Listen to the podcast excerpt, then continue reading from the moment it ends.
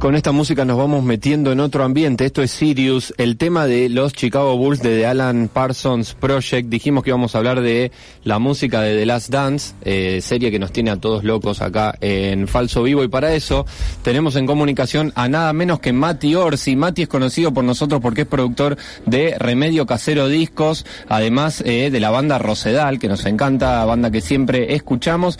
Pero además de todo eso, hoy vamos a hablar de otra cosa porque él es un MVP realmente. Eh, MVP Orsi es su Instagram donde podemos ver todo su fanatismo por los Chicago Bulls y por la música en general también. Y por eso estuvo laburando un poco de eso. Mati, ¿cómo va? ¿Cómo andan chicos? ¿Todo bien? Gracias por invitarme. Hola Mati. Hola. Un placer hablar con vos, Mati. Eh, bueno, ¿por dónde arrancamos para charlar de esto? No, sé, díganme ustedes. Arranquemos primero por el tema del básquet, Mati. Sí, por eh, favor. ¿De dónde viene ese fanatismo? ¿Jugabas al básquet cuando eras chico? ¿Solo de mirarlo por la tele? Ambas cosas, ambas cosas. Soy una persona que soy de un petizo. Sí. por, por lo tanto, siempre fui base. Eh, claro. ¿quién sabe, quién sabe Problema que tuvimos muchos. Sí. quien sabe básquet sabe que los petizos la mueven. Sí. Eh, así que nada, jugué en el Club Libertad acá en Rosario eh, varios años. Eh, y nada, bueno, siempre fui muy fan del básquet, obviamente mamé la parte más importante de la NBA, creo, para todos. Perdón, Mati, eh, ¿es verdad esa anécdota de la caminata de Manu Ginóbili eh, por la canchita de afuera ahí del Club Libertad? Eh, que solo lo vieron algunos pocos. Mirá, eh, yo te lo voy a dejar picando esa, porque la verdad que, que no, no no puedo destruir un, un mito.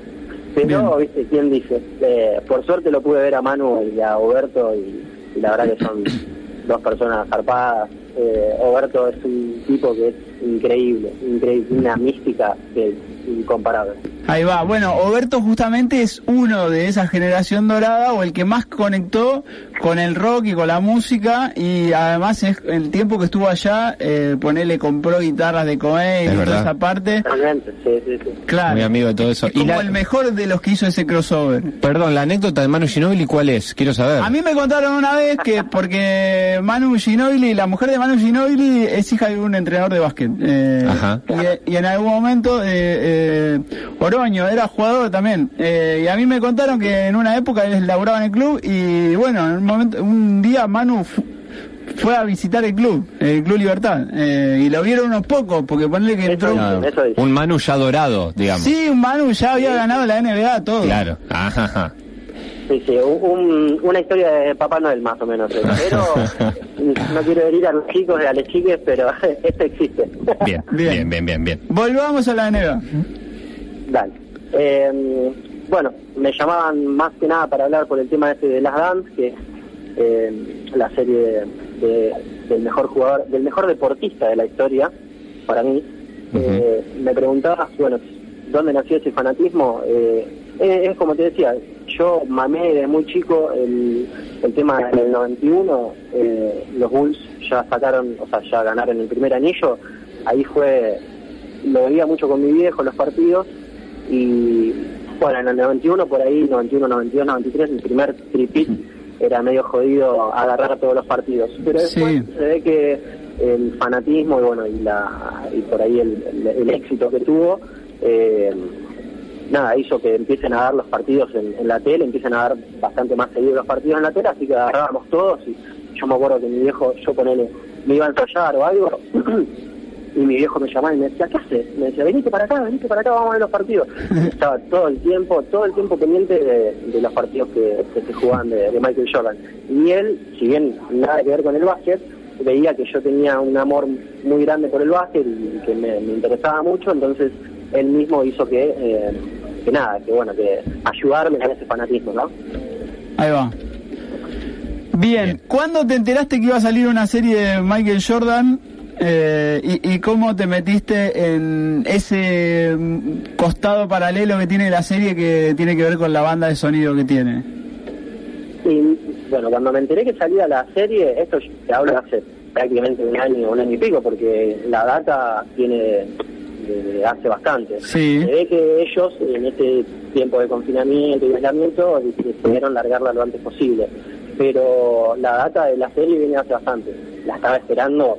No te puedo explicar, o sea, no no hay sensación igual. Ayer la terminé de ver y la verdad que no no hay sensación igual que, que, esa es, algo, es, lo que me transmite ese, ese tipo y obviamente ese equipo eh, no, no, nada, no se compara con nada. Es emocionante, para el que no la vio todavía a la serie, la serie lo que cuenta es el último año de Michael Jordan jugando con los Chicago Bulls y a partir de ahí empieza a repasar la historia de lo que fue justamente esa figura, la llegada de Jordan a los Bulls, lo que eran los Bulls antes de que llegue Jordan, cómo se van transformando gracias a la presencia de Jordan en un gran equipo. Y hay todo un relato que todo el tiempo va y vuelve desde esa última temporada que están jugando y que además hay una decisión de, bueno, los ejecutivos de, de, Chicago Bulls de desarmar ese equipo en vez de darle otra oportunidad. Bueno, viene por ahí. Además del, del lo rico que es los testimonios actuales, ¿no? De ahora. Bueno,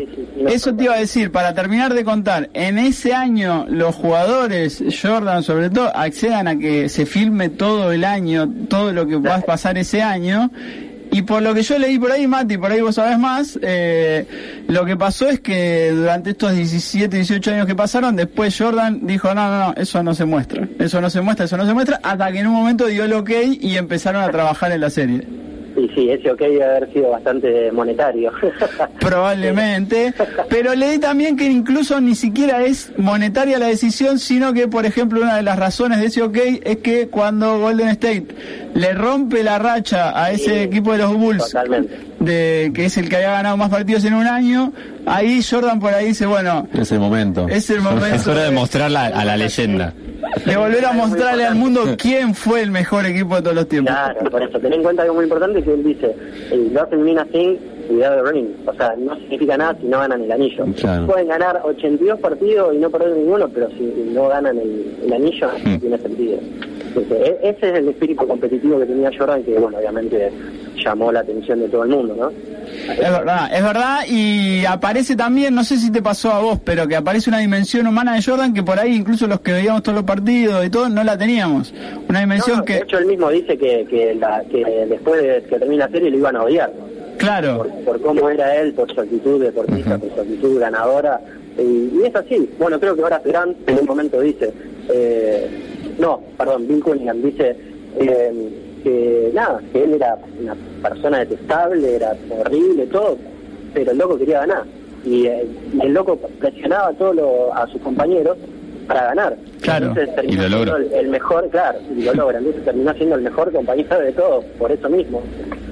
Pero aparece ahí un Jordan haciendo bullying en algunos momentos que causa impresión. Sí, totalmente, totalmente. Pero viste uno por ahí lo, el que lo ama, o sea, que el que tiene ese fanatismo entiende la situación. Yo, obviamente, no estoy a favor de bullying ni nada de eso, pero entiendo que el loco, su mentalidad era ganadora. Y nunca más hubo un jugador como él. Nunca, o sea, Kobe, el que quieras, LeBron, ni, ni hablar.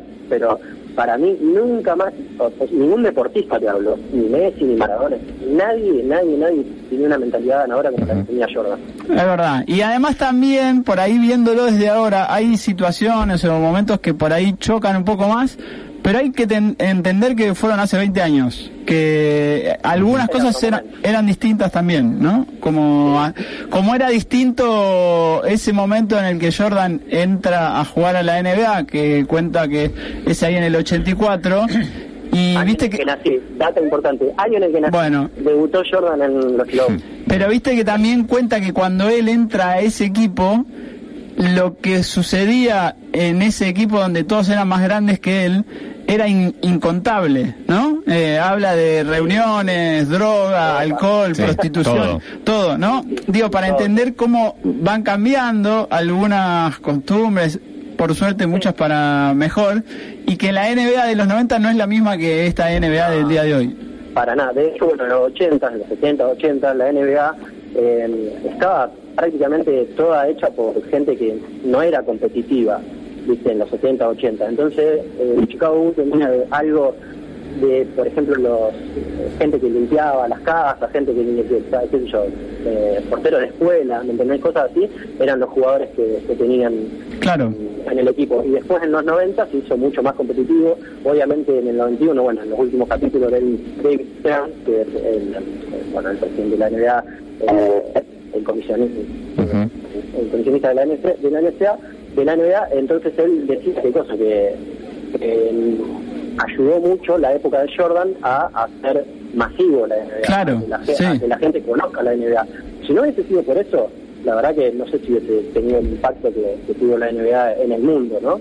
Tiro un dato sobre el final, eh, que es así que antes de la llegada de Jordan o al principio de los 90, eh, la NBA estaba en 80 países eh, y cuando Jordan se retira está en 215. 215 países, sí, sí, sí, una locura, una locura. De hecho, bueno, justamente creo que a todos nosotros, por lo menos en Sudamérica seguro, eh, el amor por la NBA o el fanatismo por la NBA nos surgió justamente en eso, en los 90. Claro. Obviamente, y, ese, y es... Otras épocas. Y son esos 90 los que inspiran a la generación dorada de Argentina también, ¿no? son Todos esos jugadores crecieron viendo esa NBA. Ellos mismos lo dicen. Bueno, yo la verdad que siempre fui muy fan también de, de, los equipos de acá, que a mí me gustaba mucho el Pichi Campana, sí. eh, bueno, Pepe Sánchez, la verdad que un potencial muy grande tuvo Argentina en, los 90 y, en la época dorada, eh, que nada que envidiarle a, la NBA, de hecho, bueno, le ganaron a, uno de los Dream Team, eh, y la verdad que eso es, algo, no sé si vieron alguna vez la lista de, los, de quienes le ganaron al Dream Team, o sea, nadie, y los únicos que le ganaron al verdadero Dream Team, o sea, equipo de NBA. Sí, competitivos. O sea, competitivos fue, fue Argentina. Sí, el primer equipo que le ganó fue Argentina en su momento. Vamos a la parte de la música, Mati, porque ahí veo que Gabo tiene abierta una lista en Spotify que es la, es la lista oficial de, de Last Dance. Sí. sí. ¿Y, y, qué, qué, hay en esa lista? ¿Qué, ¿Qué, pudiste notar en la banda sonora de esta serie?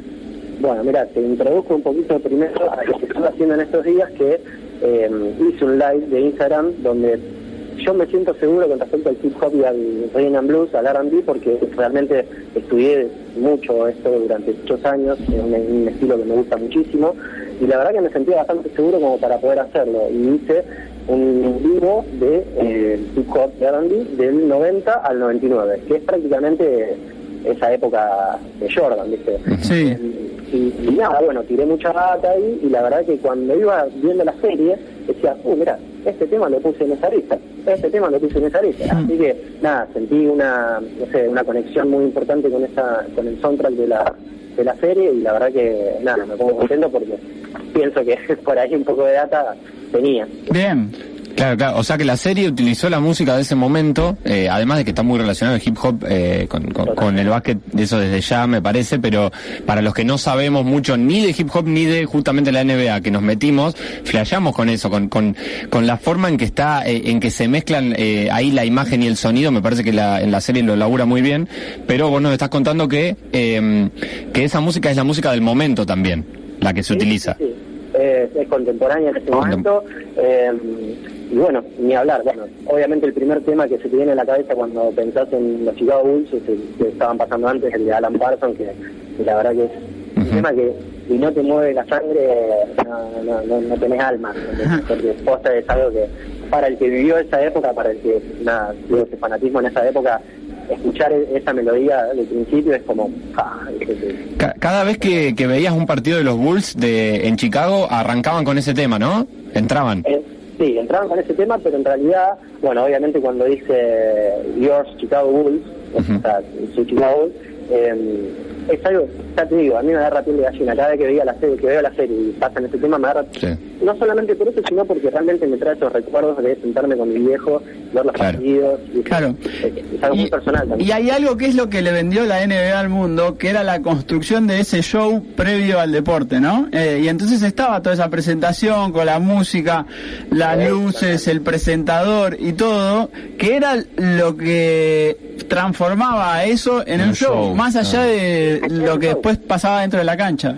Sí, sí, no, es que realmente era un show. Bueno, en realidad hoy lo ves, por ejemplo, en la Champions League, en cosas así de, fútbol, y es mucho más masivo. Porque por ahí uno compara el fútbol con el básquet y nada que ver, porque vos pensás, en, una cancha de básquet entran 20, 30 mil personas, como mucho. Este, en el fútbol es mucho más masivo, entonces para mí el básquet es como mucho más más personal, Si te gusta el básquet es porque realmente te gusta. Y si el fútbol es algo que vos ves y jugás y haces, que yo vea a los chicos jugar todo, pero el básquet es algo que si sí o sí tiene que ser algo que te llame realmente, porque si no, no, no tiene sentido.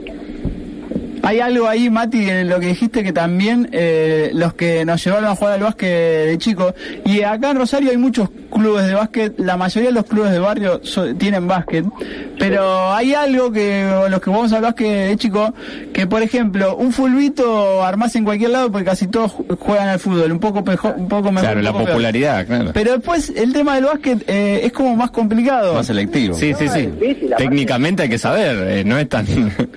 Claro, ocho bullies también, como decir, o sea, ¿Vos eras el Jordan del, de tu grupo? no, yo te digo la verdad, era el John Paxson.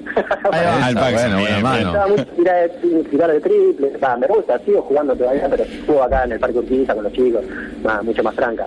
Pero pero la verdad que sí, es algo que me gustaba mucho. Y... Pero hay algo en eso que contaste, que justamente el fútbol es popular y el básquet el que eh, sabe, sabe y entiende algunas partes del universo, pero eso hace que después te vayas encontrando y cuando te encontrás uno que conoce ese universo se generan ahí unos lazos. Sí, totalmente. Bueno, pasaba mucho con respecto en los 90 pasaba mucho con respecto a, la música que no era tan popular, como el hardcore o el punk, que vos veías a alguien en la calle con una remera de Ramones, por ejemplo, y decía, hasta iba y lo saludaba, me claro, aguante Ramones, porque sentías esa conexión que, no se siente, eh, muy eh, siempre, muy habitual. Es algo que, ya te digo, para mí el que le gusta el básquet realmente es porque realmente lo ama, no porque es un hobby, un deporte, es algo que realmente lo ama. Yo, por ejemplo, desde muy chico empecé a coleccionar camisetas y ahora tengo un montón de camisetas, camperas, todo, y tengo mucha data de, Chicago Bulls y realmente es algo que lo sigo coleccionando y no me canso y no tengo plata y sin embargo voy y me compro cualquier cosa, nada, nada, es, algo un fanatismo que, no sé, es muy personal. Bien. En un momento se cruzaron esas culturas también, la de la indumentaria deportiva y el hip hop. Eh, en, en alguno de los capítulos de esta serie cuentan la parte en la que Jordan eh, firma un contrato con Nike y cómo eso pasa de ser algo que compraban para hacer deportes a ser algo que empiezan a comprar. Eh, un producto. un, estilo de vida, incluso. Un producto de estilo de vida, pero algo que eh, te daba como un estatus social, ponele, eh, pero digo que se, transformaron no en, en productos deportivos, eh, sino en... Eh, Ese outfit de, la calle, claro. de, hogar. Claro. Y que eso lo tomó mucho el hip hop también. Nas, justamente el rapero Nasty Nas, dice que el estatus era ese, o sea, tener una Jordan era era era, algo muy muy grosso este, y algo que ellos tenían que tener, ¿me Bueno, he hecho mucho en el hip hop de los 90, eh, cuando empieza toda esta movida de hacerse conocido Jordan y todo, eh, empieza toda una movida en la parte, e, en la costa este, de, en New York, más que nada en Queens, en Staten Island toda esa parte de, New York más marginada, eh, empieza una movida que se llama Hustle, que es la movida de vender droga para conseguir dinero, para comprar Jordan, para comprar todas las movidas. O sea, es, algo que generó algo muy importante. aparece en un capítulo hablando de esto, eh, un tramo una película de Spike Lee. Eh, haz lo correcto. Claro, porque después ese personaje termina siendo el que meten, porque Spike Lee empieza a filmar, la publicidad de las zapatillas de, Jordan y usan ese personaje para, para, las publicidades. Sí, sí, sí. Qué capo, nada, Spike, Spike es un grosso mal y la verdad que Spike le, dio una, o sea, entre Jordan y Spike se dieron una mano muy importante los dos, porque la verdad que Spike Lee es una figura muy importante dentro de la cultura negra, em, y em, más que nada en la parte de cine, eh, pero él también tenía una voz, una voz muy importante para mí en los 90 y como que Jordan y Spike crearon un vínculo muy zarpado. De hecho, bueno, algo muy importante es en el 92, que viene muy conectado a la serie y no lo nombran, pero yo creo que está muy conectado. En el 92, eh, está todo este mambo de Rodney King, ¿viste? con la comunidad negra, no sé por ahí si están eh, al tanto de eso. Eh, fue una movida que, bueno, los policías lo, lo cagaron a palos a, un negro. Y, en Los Ángeles. En Los Ángeles, claro. Eh, de hecho, hay un tema de Sublime que habla de eso también. Eh, que lo cagan a palos, lo filman y después el, veredicto hace que los policías salgan, salgan libres. De ahí se arma un rayo muy, muy zarpado. Una revuelta masiva. Muy masiva y la comunidad negra lo que hace es reventar todos Los Ángeles. No solamente Los Ángeles, todo bueno, y justamente estaba, estaba viendo el otro día la, eh, la serie O.J. Simpson, que bueno, que en el 95, 94-95, y también es esa época justamente en donde Jordan toma este break, ¿sí? donde pasa todo lo de O.J. Simpson. Claro.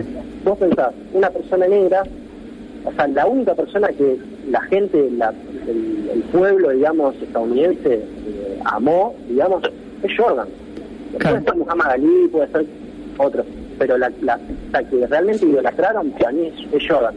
Y eso para mí, del 91 al 98 que estuvo Jordan, fue algo que tuvo bien arriba la comunidad negra, o sea, tuvo mucho a favor la comunidad negra, el tener una figura importante de color eh, dentro de lo que es la sociedad, O sea, una figura que idolatraban los blancos, los negros, cualquiera idolatraban a una persona negra. Y eso es algo increíble. Obviamente hablo todo esto negro que eh, digo negro y todo, pues me siento con, con, el respeto de poder. Sí, sí. Obviamente no. De, hecho. Muy buena, pero es algo que, bueno, que, uno tiene el respeto y yo realmente lo, siento así, así por eso siento que puedo llegar a hablar así. De hecho, Mati, un poco como representante de eso que decís, aparece eh, Obama, ¿no? Barack Obama, eh, y uno de los, una de las cosas que dice es esa, es como a la gente de la comunidad negra se le pide el doble, ¿no? Digo, se la investiga más y se le pide el doble. Si llegas a ser famoso y negro, vas a tener más exposición y te van a buscar eh, 15.000 cosas, digamos. Todas, todas, todas las posibilidades que tengan para bajarte se la van a usar. Bueno, hoy en día la verdad es algo muy importante, no sé si viene mucho al caso, pero realmente quiero decirlo, por ver todo este tipo de situaciones y esto del 92, 95, eh, si se ponen a pensar, hoy en día las pibas, las mujeres, sufren ese tipo de cosas.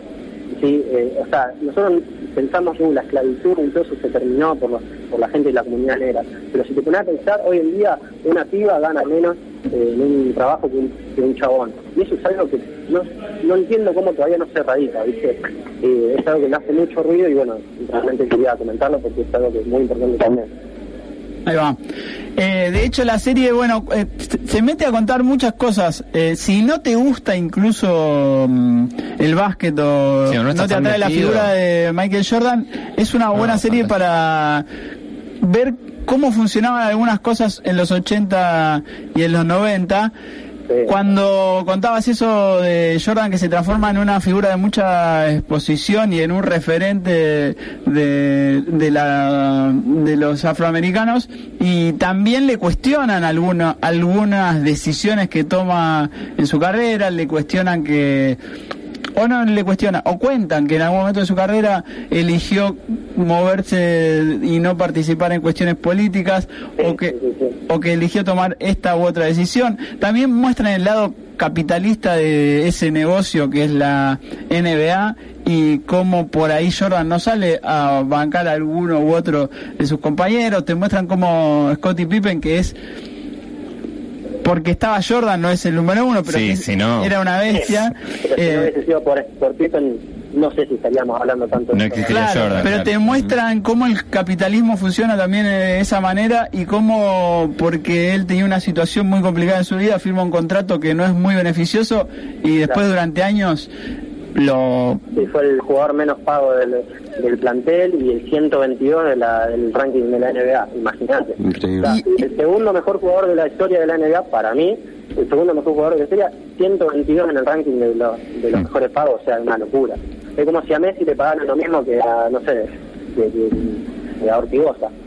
Una cosa así, pero a lo que voy es que tiene muchas aristas el documental y te muestra, se mete con un montón de cuestiones. está muy periodísticamente está muy bien enfoque. Claro, sí, sí. No, es adulando a Jordan, sino poniendo. Sí, muy rico. Es muy rico, muy rico totalmente. Eh, no, solo, no solamente para las personas que les gusta el básquet o el deporte en sí, sino para que vean la competitividad que tiene eh, y que tuvo en ese momento.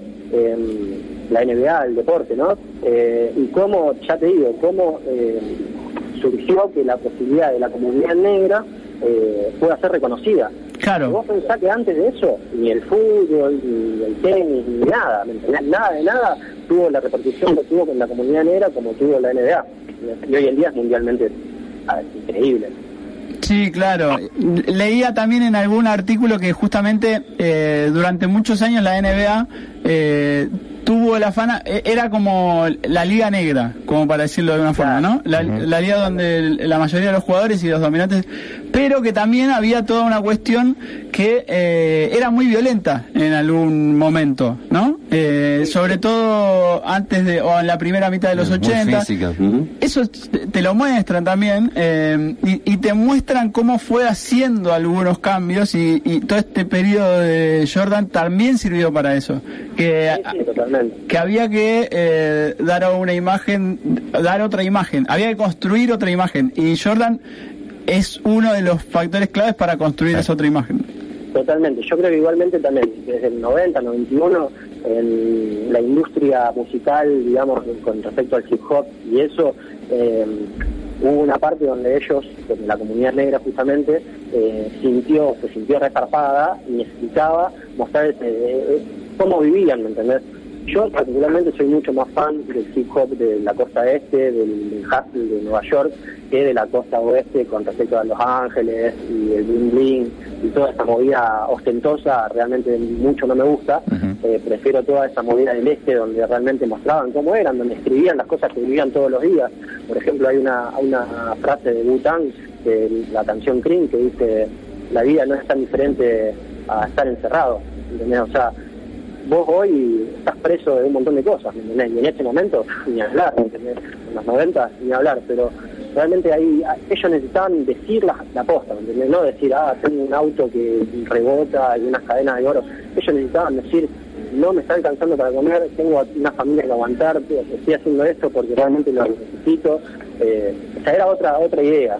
Y, por ahí con respecto a la, a la lo contemporáneo de la serie, con respecto al rap, eh, hay muchas cosas copadas que muestran, o sea, que suenan realmente en la, en la serie, que por ejemplo Naughty by Nature, que es una, banda conocida en su momento, pero la verdad que después fue reolvidada, y nada, ellos como que lo ponen en la serie, eh, es One, ellos Nas, Nas es un chabón que sacó un disco increíble que es Filmatic, eh, con un Dream Team de productores, algo increíble, pero después eh, no fue tan reconocido y ellos en realidad en vez de mostrar un tema de, de Ilmatic, lo mejor dicho de todos, muestran otro, es el Fire Rule World, que es un tema que hace con Lauryn Hill en el 96, con, bueno, en el disco It Was Written, que es la verdad discaso y muy poco reconocido de nada. Entonces eso es lo que me gusta por ahí del, del soundtrack de, de la serie, que mostraron algunas cosas que no eran qué sé yo, ponen a Julio, pero no ponen Gangsta Paradise, ¿entendés? Ponen un tema de claro, claro. muy copado que no es tan conocido ponen temas hasta de Bután que no son tan conocidos, eh, qué sé yo, Outcast, por ejemplo, Outcast que es Andre 3000, eh, antes de hacer Andre 3000, sí. eh, era Outcast, y tiene un tema muy conocido, no muy conocido, perdón, muy importante en la serie que se llama Rosa Parks. Rosa Parks, obviamente, es una activista de los derechos de la comunidad negra, eh, y eso, eso para mí es la, la idea de, del haber investigado cuál es el soundtrack perfecto para la serie. Bien, me gusta, me gusta. Fantástico. Mati, te iba a preguntar para cerrar si, si te habías metido a partir de la serie con la música, ya me contaste, antes que, antes que eso ya habías hecho algún vivo con, con, con la música de, de, esa época y todo.